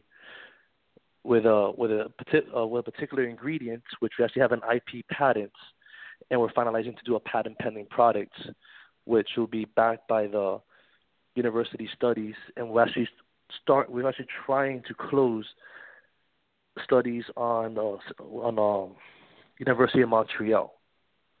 All right, talk to me So about do, patents. so we do further studies. Tell me a little more about your patent I didn't realize you guys had intellectual property here. So go ahead. I like that. Tell me about your patent. we have three actually. We have one on breast cancer, one on immune cells, and we have another on uh, on the brain cells, which is was proven to be a neuroprotectant. The neuroprotectant IP was based with DB Biologics under Dr. Rafael Gonzalez. And um, last year when we acquired BioWits, that's how we got Dr. Michelle Bay, who's been a tremendous asset to help us further studies. And he also brought in the medical devices, which we're focusing on as well. This is under a different subsidiary. Um, Michelle Bay helps with the further studies, especially in Canada, which we have our, our science team of, of uh, board of directors. I'm sorry, the advisory board. And what he's doing is he's moving forward with IPs to make it a patent pending. And with with his connections, we're actually able to wait, wait. hopefully. I got to stop you. I got to stop you because I need to understand what you said. Moving forward with the IP to make it patent pending, but you said they're provisional Yes. patents. So once it's a provisional, A provisional- patent, patent pending. Well, it's not patent pending uh, until you continue the the process. And IP is just the beginning process, and then once you do further studies, then and and and you um you actually produce the product, you know, patent pending, which then I believe it takes about four to five years to be an actual patent. That is correct. it's- but just so you know, so once a process. why you're patent pending. But all good. I, I know what you're saying. You're in the provisional process. Correct. Sense. And we, we actually have three products we're going to have patent pending, hopefully sometime in 2018. And now, does this have to do with uh, one thing I read about that I sounded super impressive was on August 1st, uh, EarthTech signed contracts with, I'm going to screw this one up, Centra de Development Rolemente de Quebec, which is really the, let's just call them the CDBQ. Uh, and this is a this they have a 30,000 square foot 10 million dollar facility and they're working with you is that to develop your patents Correct. This is all with Michelle Bay. Michelle Bay again has been a tremendous asset. He has all the connections with with Canada, and the hard part is a lot of it's in French, and that's why it's kind of hard to pronounce the names and some of the words. But but I mean, but I mean the good thing about doing studies in Canada is it's a little more cost effective due to the currency exchange, and they do they actually have a really good um guide uh, guidelines, almost like the USA when it comes to studies and products. So it helps us tremendously when it comes to the R and D side. But yeah, the CBDQ helps um, with our patent pendings and also with our two CBD generic drugs, which we're working on as well. and and that's what phase 2 is is rolling out of the patents Correct. It's the patents, and um, since it's a CBD generic drug, it makes it a lot easier for us to finalize the drugs because we're piggybacking a generic drug. The CBD just enhances it since CBD is, is a neural upregulator. Again, anything you, you mix CBD with would enhance it. so and that's all in the process. But as of right now, we are working on the patents and the drugs, but we're primarily working when it comes to everything in Canada is our Earth Science Pharmaceutical Division, which is our two medical devices, which was part of the acquisition of BioWits, because that's what Michelle is working on prior to the acquisition. okay gotcha Okay. So everything Hmm. else is in the works, but as of right now, it's we're a little more focused on the medical devices, which we're pretty much almost ready to, Because to, of to revenue? launch very soon. is that why you're Correct. focusing there because of revenues The revenues, and also because that was something that Michelle Bay was working before the acquisition. and I believe it's a, it's a little closer to being finalized than the patent pendings, and as well as the drugs. Got it. Uh, you guys have any plans to enter into the marijuana market as well, or strictly CBD products moving forward? As of now, just CBD Yeah. or or just the the cannabinoids. What would have to change? Would it just be, you know, federal scheduling, or even if federal scheduling changes, you guys are really just focused on the health market and CBD? Um, more the health market. It's a little bit. I can't say it's a little bit easier, but it's more open. Yeah. And especially since that's what I'm mostly familiar with, and as well as Gabriel Sure. Makes sense. But but yeah, I mean, right now we're just when it comes to the R and D side or anything anything just in Canada. Right now we're focusing on the medical devices because we, we also want to diversify. We want to have our CBD for the health shops, and then have medical devices which would be more international. And then hopefully early next year or mid next year we'll have the patent pendings, which will go alongside with our health products because they'll be, consi- they'll be considered I mean, CBD is not a food or a nutraceutical. It's in the middle. It's gray, but we're able to sell it to, to supplement shops. So we're able to plug that into our sales channel and give us an extra edge because we have a patent pending product. It won't be just a CBD product like anybody else's CBD product. It'll be something that's actually backed by science and studies. And with the finalization, which hopefully will take place very soon with University of Montreal, we'll do further studies. And what about your joint venture with Nutrition Specialties and its Forzagen division? What is that about? Forzagen. Forzagen is actually a, a company that's um, in the U.S., but they're heavily based in Mexico. And the owner is Jose um, Bucay. Bucay. I can't pronounce his name very well. That's all right. He's a Nick personal friend. Cyberway. We can pronounce people's But he's a names per- wrong. Look at our names. yes, especially when it's not a common last name. Exactly. But um, it was a joint venture that we made. He was very interested in making a, a CBD sports line because that's something I wanted to do, but I didn't want to do it within the company because it would just be way too spread thin. So I figured working with him, and I could just assist him in the process. But So um, unfortunately, Yeah, go ahead. un, un, unfortunately, as we progressed, he was just kind of iffy about the CBD because thing about CBD is you can ask different individuals and get different answers. Yep. You can ask ten people and they'll tell you, oh, it's illegal to sell CBD or it's illegal to mix it with other products. And you ask ten other individuals in the same field and And the same everything, Yeah. and that's, they give you the opposite answer.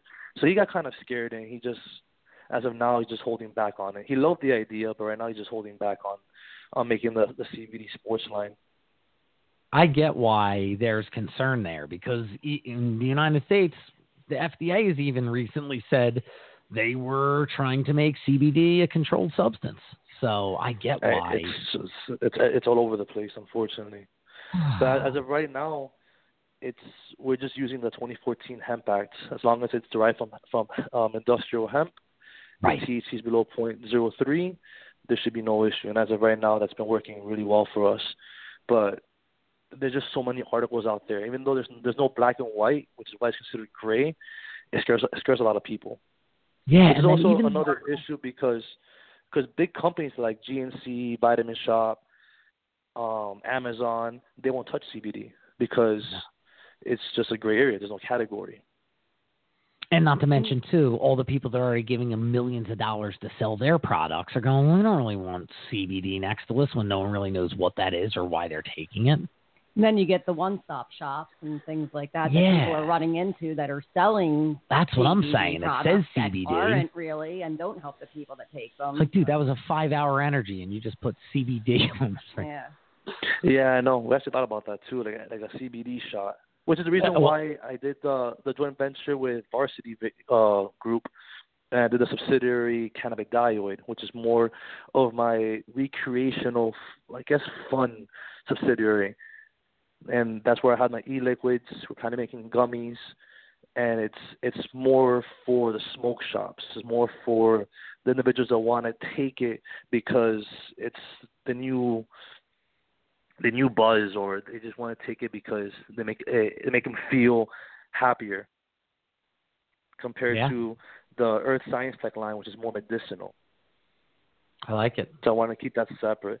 And the and the reason why the joint venture with uh, David Plant, which is Varsity Group, is he has uh, an ingredient that's not is not commonly known called Kanna, Kanna flower, and it's very similar to CBD. It it actually gives you a more euphor- euphoric sensation, and also helps with depression, stress, addiction, and it synergistically works really well with CBD and I haven't found a company that has done a CBD Wakana. So I felt, why not enter this e-liquid space, so recreational space, with something different? And we did Yeah. the Kanna plus CBD line. And everybody know, that wondered- has tried the, the liquid loves it. I'm going to throw this out to you, Nick. Has anyone used CBD, or are you allowed to use CBD as a way of like to stop using marijuana, and you could start to use CBD in place of marijuana for people who might, you know, feel like they have a bad relationship with pot? You mean like a nicotine type of yeah, effect? like, exactly. Like in place of smoking pot, you take CBD. Has anyone done any research to see if there's benefit in that? I believe that the Kanna CBD might be the, the alternative route because it gives you more euphoric effect and calming effect. Because when it when it comes to researching in clinical studies, CBD actually counters THC. That's why certain plants give you more of a high sensation than others. The plants that have mm-hmm. higher CBD actually counters the THC effects compared to the plants that have higher THC than, CBD gives you more of that euphoric high sensation. So I haven't heard of anybody taking CBD an, an alternative to, to, to from actual marijuana because of the THC Yeah. Mm-hmm. To get that same euphoric sensation. I think the only alternative I've heard is just the medicinal benefits. Got it.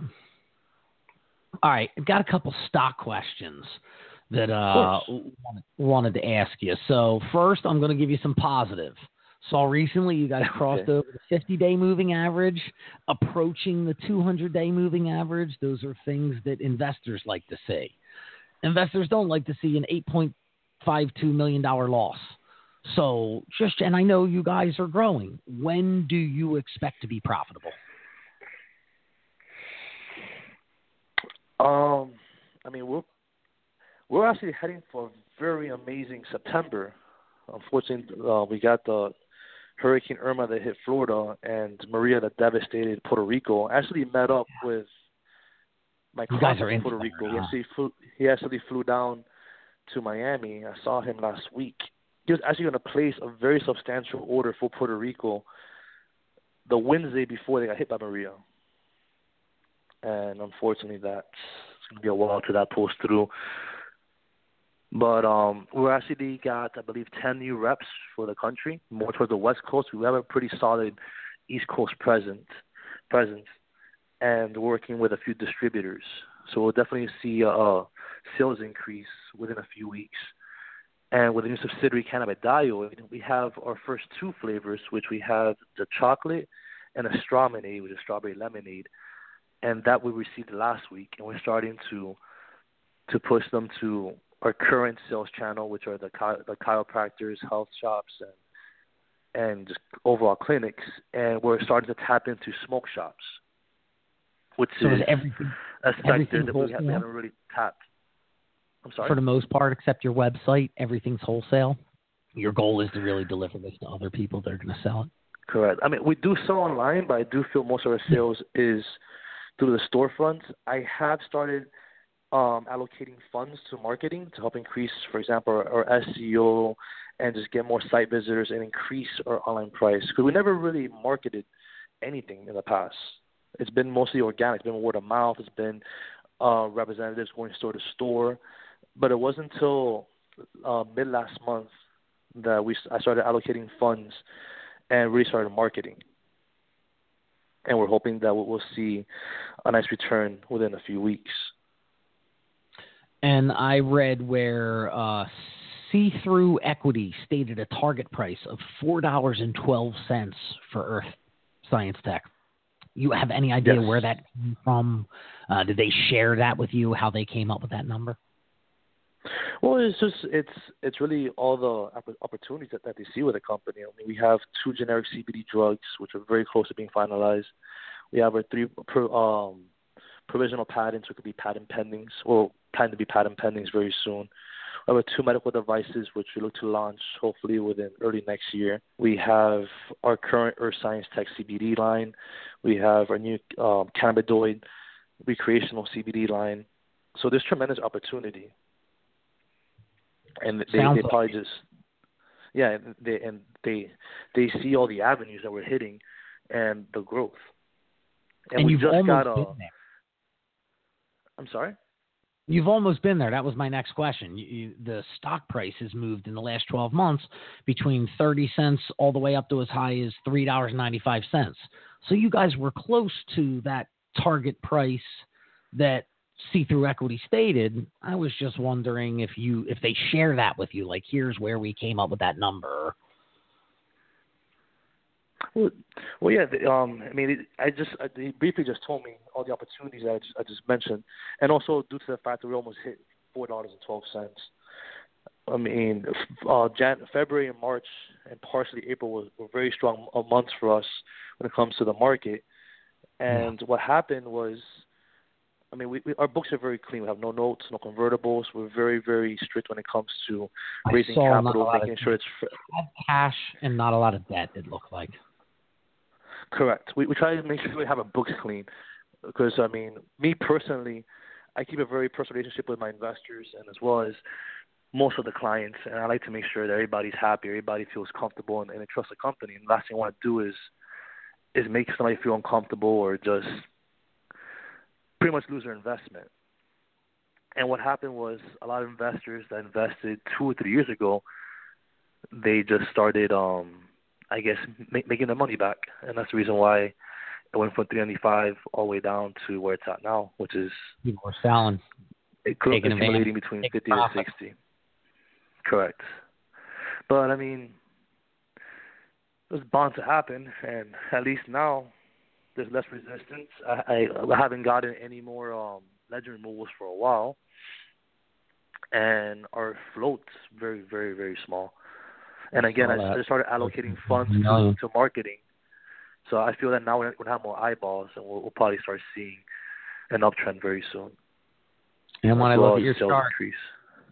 Anyone who looks at a chart, I'm not going to say what I see, but if you look at the chart that I'm looking at and draw some lines and throw in uh, the 250 day moving average, you may see what I'm seeing. And it's uh, here's what I'll say: it's positive. So, just looking at the chart. Anyway. We try. Nick, I mean, I, I just, I, I've been very frugal. I've been very frugal with when it comes to the to the funds, and I just felt that maybe it's time to start allocating funds to marketing. And we started we started doing this last month, so we're hoping to see a large return.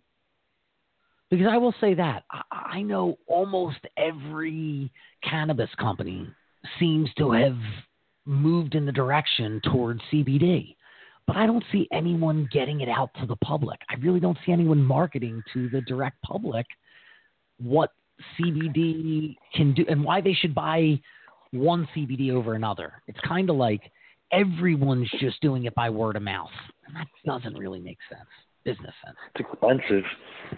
I never forget. I was with my, my buddy Alfredo. He works for Muscle Tech. He's actually one of the reps. He's been in the industry for many years, and he told me this is about a year and a half ago that the CBD industry is an amazing opportunity. The only hurdle is edu- the education. Yeah. Muscle Tech has some some unique products. They have phosphoserine and they have HICA, which are amazing ingredients, very, very, very um, effective, but no one knows about them. And the hardest piece is getting it out there, the awareness, the education piece. And that's the reason why now we're strategizing to do an education piece and put it together with our marketing. You really should because that's that's where the money comes from. Because uh, especially when it's related to cannabis, where people are used to, you take it, you feel like this, and now there's this other part of cannabis where you take it and you might not feel it, but you're going to get benefits in the long run, and that has to come with education. Has to. So I mean, we recently just got a, a larger facility, so we're able to be more efficient. We're able to to start initiating our plan when it comes to marketing and, distribution. So you- you'll start seeing really soon um, updates on what, what we're planning on on doing very soon. Got it. So if people want to follow uh, what's going on with uh, Earth Science Tech, is it following earthsciencetech.com? Is it your Twitter? Is it your Facebook page? Where's the best place for people to keep in touch with E ETST? We have a, a Twitter account, a Facebook account, Instagram account, which have, have been active, but um, if you've been following in the past, you'll start seeing that it's going to start being much more active in the upcoming days. Again, where we're starting to market more and we're trying to have a larger awareness. And I'm hoping by sometime in November, individuals will start seeing the educational piece starting to unfold. Well, I I just followed them on Twitter, and they are forward slash Earth Science Tech, but it's just T E C, not T E C. It's just T E C on Twitter, and uh, I just followed them. You should tell the company you'll follow Eric from Potstock Radio back. I will. Yeah, I'll definitely, I have a I'll definitely inform my CMO. There you go. Appreciate it. I have a question before we end here. I just wanted to um, check as far as your knowledge goes. Is there anyone putting money towards some kind of governing figure for the CBD so people can feel more comfortable and you know they we trust when the FDA says something's okay to use, you know, but when nothing's behind this, Isn't there? Aren't there third party uh, government sources that you have to send your CBD through, or no? There's third third party laboratories. There's Botanacor. There's ProVerde. There's MCR. There there's laboratories you get you can get your part your oil tested or edibles or anything that's related to CBD or marijuana, and that way you know exactly what's in there. If there's any pesticides, any mold, how much CBD, how much THC. But like an actual governing job. I mean, um, like actual governing like regulation Yeah. from my knowledge, there's there's really nothing. It's Yeah. uh, it's it's almost like the sports industry. I mean, there's the, the share guidelines, which is you, you can't you're make any required? claims. you're not required to use that, but does your company? I'm sorry. Does your company use the um, third party labs? Yes, Yeah. Okay. we use uh, uh, MCR and uh, ProVerde, and then we get our, our oils mixed and bottled at third party FDA approved facilities. Awesome. And there you go with I- education too, man. Because think about it, Nick. How would anyone know? Like, okay, there's this stuff over here that doesn't go through a third party lab, and there's this stuff that does. Yeah. But no one's going to know that, and they're going to end up taking the wrong one and thinking, ah, this stuff doesn't work. So I'm with you, man. Education is key. Yeah, you got a lot of hard work yeah, it's ahead about of you. education Yeah. and, and and transparency. Yep. Nick But, Trabraue. yeah, I mean, um, I'm I'm really hoping to have an update soon on my meeting this coming week at the new manufacturing plant. I do feel that we'll be able to take it up a notch, and the products that we have in mind are definitely be game changer. you got game changer, you know where to come back on and talk about it. So we're talking to Nick Trabraue, COO and president of Earth Science Tech. Symbol on the OTC is ETST. Check him out at earthsciencetech.com. So Nick, man, been awesome. Anything else that we didn't cover that you want to talk about? I want get out appreciate it. Not that I'm aware of. I mean, unless you have any other questions or anything else. Mm, I got it all crossed off on my list, so I think we covered it all. well, Nick, welcome back anytime and uh, keep us in the loop. When you get that earth shattering news, send me a message and let's get you back on to be able to talk about it on air. Definitely, I, I really hope to have that update soon. Um, we're actually really excited about it. Excited for you, and keep keep focusing on education. The one who teaches Yes, people. the people I do really it. do believe that education marketing is what's going to win in CBD. So I hope I agree. I mean, one of the one of the, the niches that Vitamin Shoppe had that I loved was they have an amazing educational tool. They have something called the VSI, Vitamin Shoppe University. Sorry, a VSU, Vitamin Shoppe University, and we we are obligated to take it.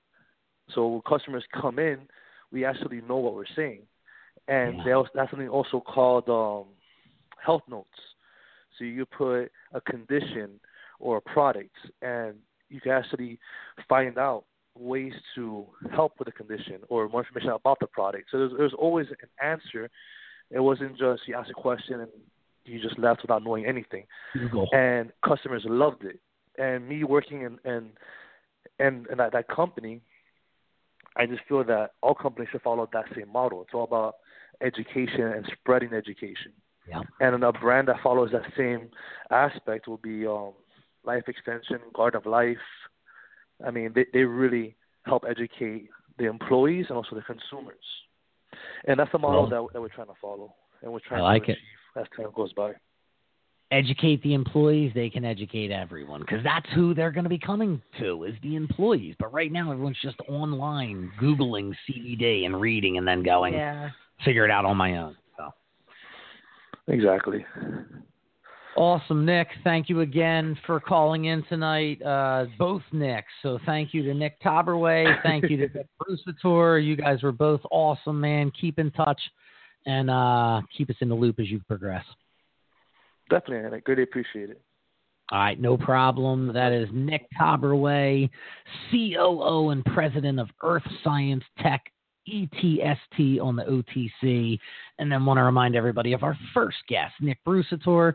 His company is Affinor Growers, and you can find them on the OTC, RSSFF, Canadian Exchange, AFI, and then Frankfurt 1AF. Reminding everyone, we wanted to give you some due diligence, have you talk to some really smart people in the cannabis space, but we're not telling you to buy any stock, sell any stock. We're also not telling you to do anything that's illegal in the state you live in. We're just trying to provide you with a little due diligence so you can make better decisions. So make the first good decision and go to magicalbutter.com, buy a MB2 machine, use the promo code POTSTOCK. That's one word, POTSTOCK, and you'll get $30 off your order. And also, you'll get your warranty. Because if you go buy a magical butter machine on eBay or Amazon, Stace, what happens? Your warranty is void. Yes, but you don't know that until you get the magical butter machine and it goes, you don't have a warranty if you bought it on Amazon or eBay. So buy it right from magicalbutter.com, but use our promo code POTSTOCK so you get it for the same price on eBay with your warranty. Life is good. Also, want to remind everyone follow us on on Twitter at Potstock Radio, on Facebook where Potstock Radio NJ is our page, Potstock Radio is our group. Follow us, like us, stay involved, and we will be back in 33 days with another Potstock Radio. There was one story that I didn't get. to bring up Okay, we still got six minutes. I saw that on the clock. Go ahead. I thought I love these go-getters here, and this was a great uh, gimmick, even if you want to say. All right. They came up with to get business. Okay. So it's a uh, company in Scottsdale, Arizona, um, Urban Planet. Okay? Okay. And they are a company that's trying to get themselves out there um, in the cannabis community for education, um, news, and a whole glossary like system for cannabis users Okay. and they uh, weren't getting themselves out there. So the idea that they came up with was teaming up with a dispensary out there called Level One, and they actually sent weed into space. And now they're going to Follow it. test it like it's already back down. So what they did was send it up in like a hot air balloon type of thing okay they Okay. can measure and check Yeah. to see where it comes back down. Um, and now they'll go through and check its DNA, Okay. molecular DNA, to see if it's changed anything. It doesn't in it. matter. They can just sell it as space weed. You didn't let me finish, Eric. Ah, sorry. Space weed, bro. Stop. That's what it's called. That's what it's called. I love it. And it is going to be on sale soon. It does. It, it doesn't matter what it did to the DNA. As a uh, maybe former consumer, um, pot that had been in space Yeah. It's just cooler than pot that hasn't been in space. Yup. You can't beat it. I mean, it's just a great Genius. Anything. Even if it does nothing, just the fact that they were smart enough to go pot in space. That that's headlines. yeah, it is. Good eye by you, Stace. I have a feeling we may see that article out tomorrow on Potstock Radio. It's possible. Maybe more towards it to Wednesday.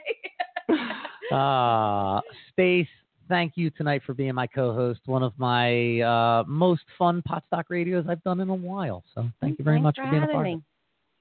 And thank you again to Nick Brusatore and Nick Trabraue. Uh, check them out, Affinor Growers, and also Earth Tech Science. And we'll be back next month with another Potstock Radio. Until then, have a green month and see you soon.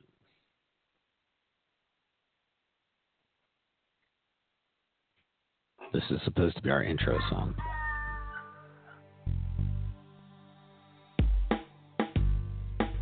That's what I'm talking about.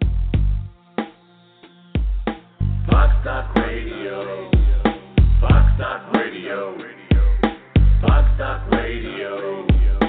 Fox Talk Radio.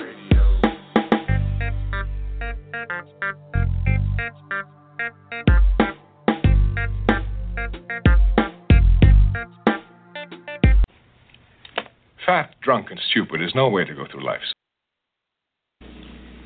And that's how she wrote.